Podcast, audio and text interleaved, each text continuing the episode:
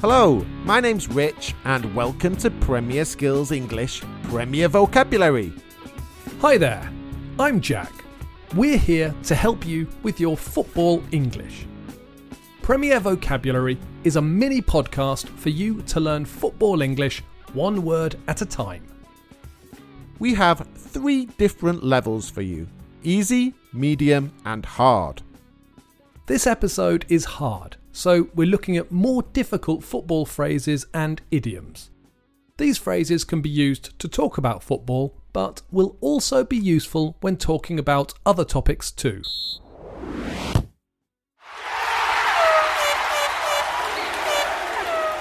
The phrase we're looking at in this episode is to get stuck in. Don't just stand there, get stuck in. You could be a football coach, Jack. A bit of an old fashioned one, though. What do you mean? Well, it's not all about tackling the opponent as hard as you can these days. I know, but we still hear it quite a lot, probably more from fans than coaches. So, what does this phrase, to get stuck in, mean exactly? It means to put yourself about a bit on the pitch. Put yourself about? Yeah, to start tackling more, to be more aggressive, to start putting your foot in, get stuck in. Right, okay, to be more aggressive. Fans often say it when their team's losing and the opponents are just passing the ball around easily. Exactly. Fans say it when they want a player or the whole team to play with more intensity. Don't just stand there, get stuck in.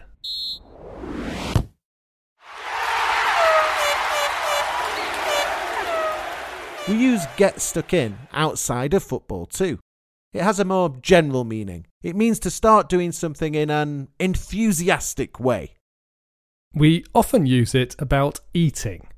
Listen to this. These look great and they smell fantastic. Oh, don't wait for me. Get stuck in. Mmm, they're delicious. Or we might talk about a task to do or a new job in a similar way.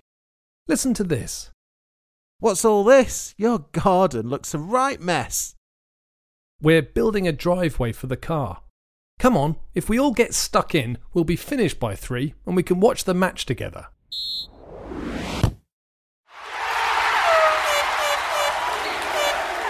To get stuck in is an idiom which means to be more enthusiastic. We shouldn't confuse this idiom with the verb phrase to get stuck.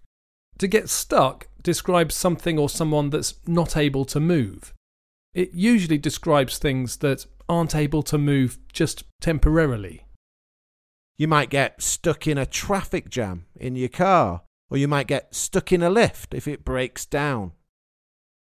The ball used to get stuck in the mud on football pitches years ago. Players used to get stuck in much more years ago, and the ball used to get stuck in the mud. English can be confusing sometimes.